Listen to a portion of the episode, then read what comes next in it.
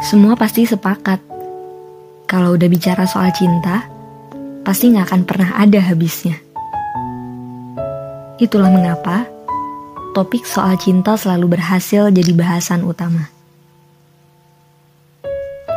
Ya benar, jatuh cinta itu anugerah. Kehadirannya adalah sebuah fitrah. Tapi nggak bisa dipungkiri, cinta juga bisa jadi bumerang buat diri sendiri. Jatuh cinta itu mengaburkan pandangan.